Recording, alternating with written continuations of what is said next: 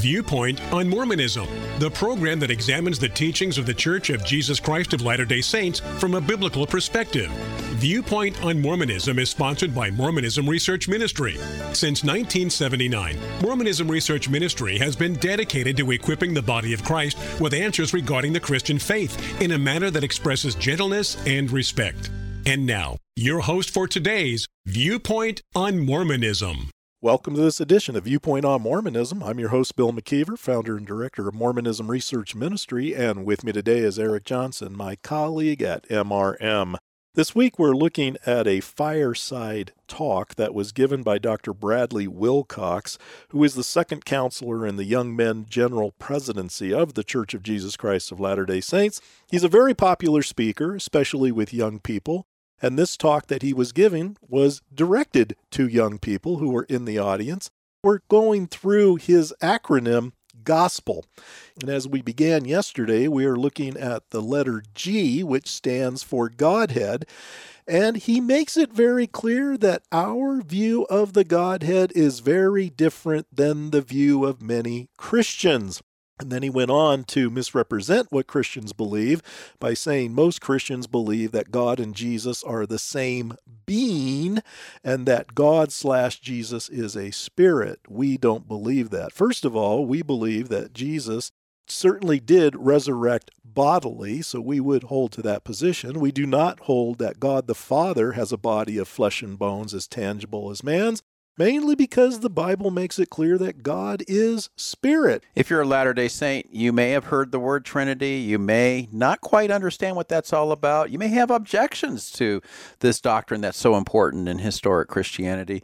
We invite you to go to our website, mrm.org slash Trinity hyphen index. We have over a dozen articles on a variety of issues, everything from the history of the Trinity to where it's found in the Bible. We encourage you, instead of creating a straw man argument, as Bradley Wilcox has done here, to be able to at least understand what the doctrine really does teach. And if you disagree with it, disagree with what it says, not what it doesn't say. Exactly. But what troubles me about this, though, Eric, is when he goes on to say, why is it that we know that God has a physical, tangible, perfected body? He says mostly we know it because of Joseph Smith. So you, can you see how much is riding on the words of Joseph Smith? Either he's telling us the truth or he's not. And he knows that because in the next paragraph he says, yeah, but maybe Joseph Smith lied, Wilcox says. He tells his audience, if you haven't heard that yet, you certainly will.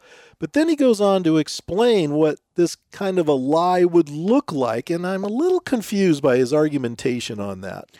If he were lying, then he would have said what everybody wanted to hear. He would have said, I saw God, and God and Jesus are one being, and God and Jesus are spirit. That's what people wanted to hear. That's what they would have believed. And yet, he didn't say that. First of all, I don't think that the people who understood a Trinitarian understanding of God would have wanted to hear that they are the same being, because we don't believe the Father is the Son any more than the Son is the Father or the Father is the Holy Spirit. That's just not what we believe as Trinitarian Christians. But when he says he would have said what everybody wanted to hear. Well, if he said everything that people wanted to hear, why would they have any suspicions that he might be lying? I don't really understand the argumentation that Wilcox is using here. Plus, it seems to ignore why do we as Christians believe what we believe? We believe what we believe because we can point to Bible verses that support what we believe. Now, I'm not implying at all that a professing Christian can't take a Bible verse out of context and misunderstand and misinterpret it any less than a Latter day Saint can do that. But over the history of Christianity, biblical scholars and theologians have come to a basic consensus on what we believe on these issues, such as who is God and what are his attributes that there's really not a whole lot to argue about after all these many centuries. He seems to ignore this. The reason why we don't agree with what Joseph Smith said is because what Joseph Smith said contradicts what the Bible says about God. And if Smith is going to say something that's outside of those norms, then naturally we might be saying he's lying. He's either lying or he could have been deceived that could be an option. if he really did see something and whatever he saw misled Joseph Smith. But I think at this point in the game, we look at what Joseph Smith taught and we have to come to the conclusion he's got to know better than this. So we would assume that he's probably lying. He goes on to say that Joseph Smith said God and Jesus are separate beings with physical, tangible, perfected bodies. Wilcox goes, Whoa, that is so far out of the realm of believability that Joseph Smith proves himself either a horrible liar, I mean, he was bad at it, or a speaker of truth. When he says that's far out of the realm of believability, it would be for a New Testament Christian who understands what the Bible says about the Godhead.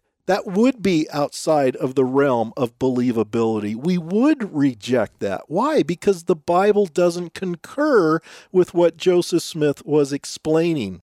When he says God and Jesus, he's referring to the Father the Father in Jesus. And I think perhaps for some of us as Christians, we might use that same language, and that could be confusing for the Latter day Saint. I think we have to be very specific.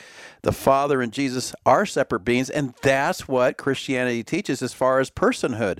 Each of them are separate persons, but they're not both physical, tangible, perfected bodies. Jesus certainly has a perfected body because he was given a body at the incarnation.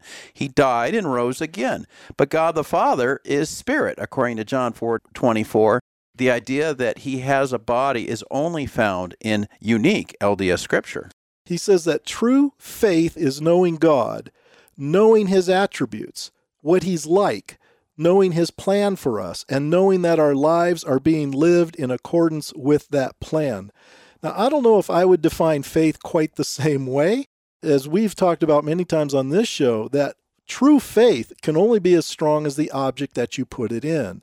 And yes, our faith is in not only knowing God, but believing that God, through the person of Jesus Christ, the second member of the Trinity, did something on our behalf that purchased our salvation in such a way that there's nothing left for us to do or add to what Jesus already accomplished. Now, that faith is very different from the faith that's described in Mormonism. I would say it's even different than this faith that Brad Wilcox is explaining here.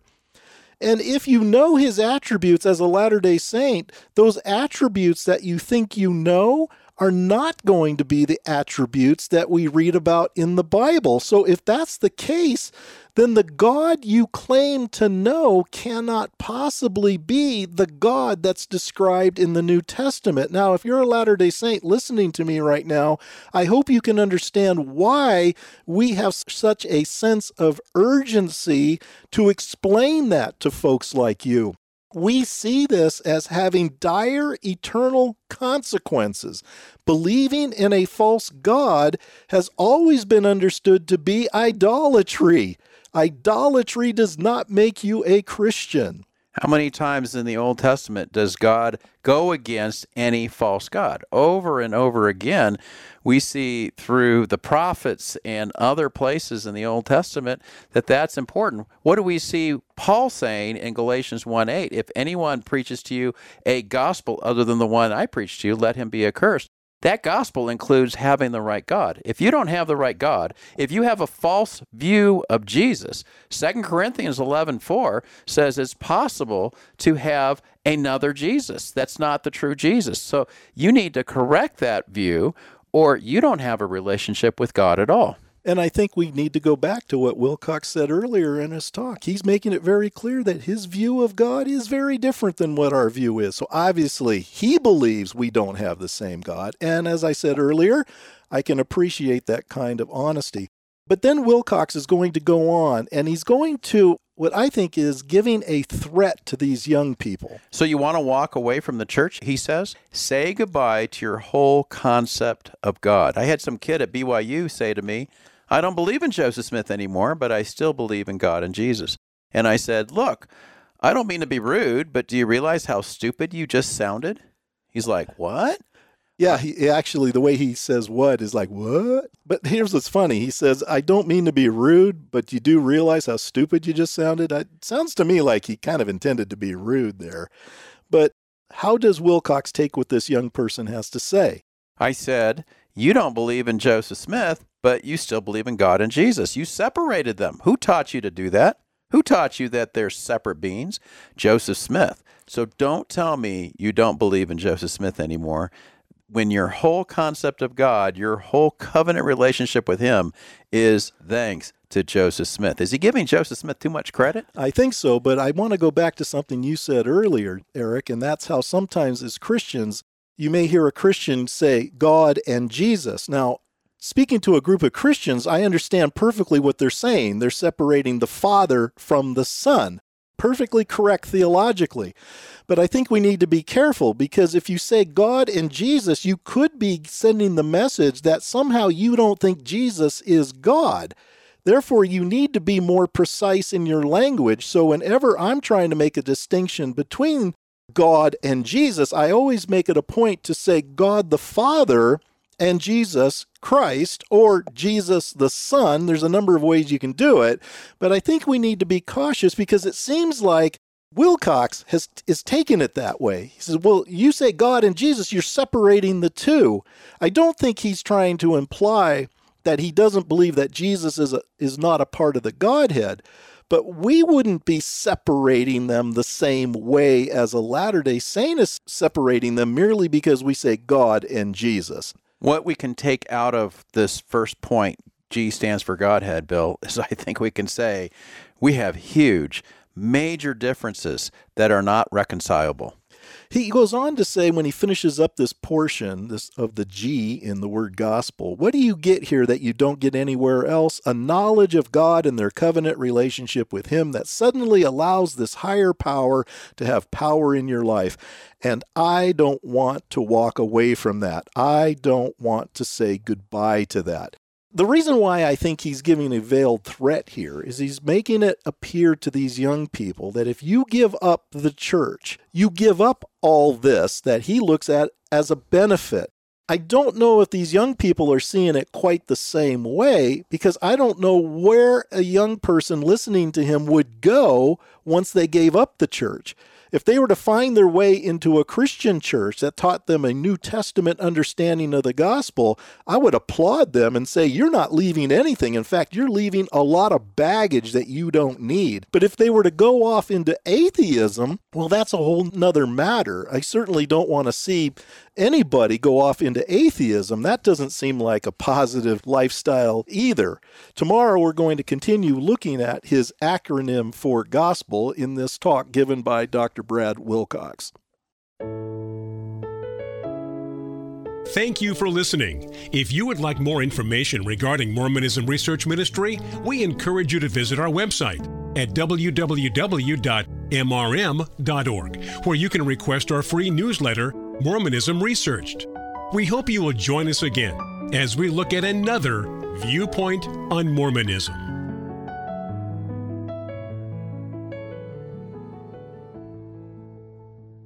How would you like to have Mormonism Research Ministry address your church on the subject of Mormonism? MRM's Bill McKeever and Eric Johnson have spoken at many Christian churches all over the country. You see, they can tailor their presentation to meet your church's needs. Anything from a one day basic introduction to a weekend symposium. You'll find these PowerPoint presentations clear, articulate, and presented in a Christ honoring fashion. So let your pastor know today that you'd like to have MRM speak at your church. Write us at contact at mrm.org.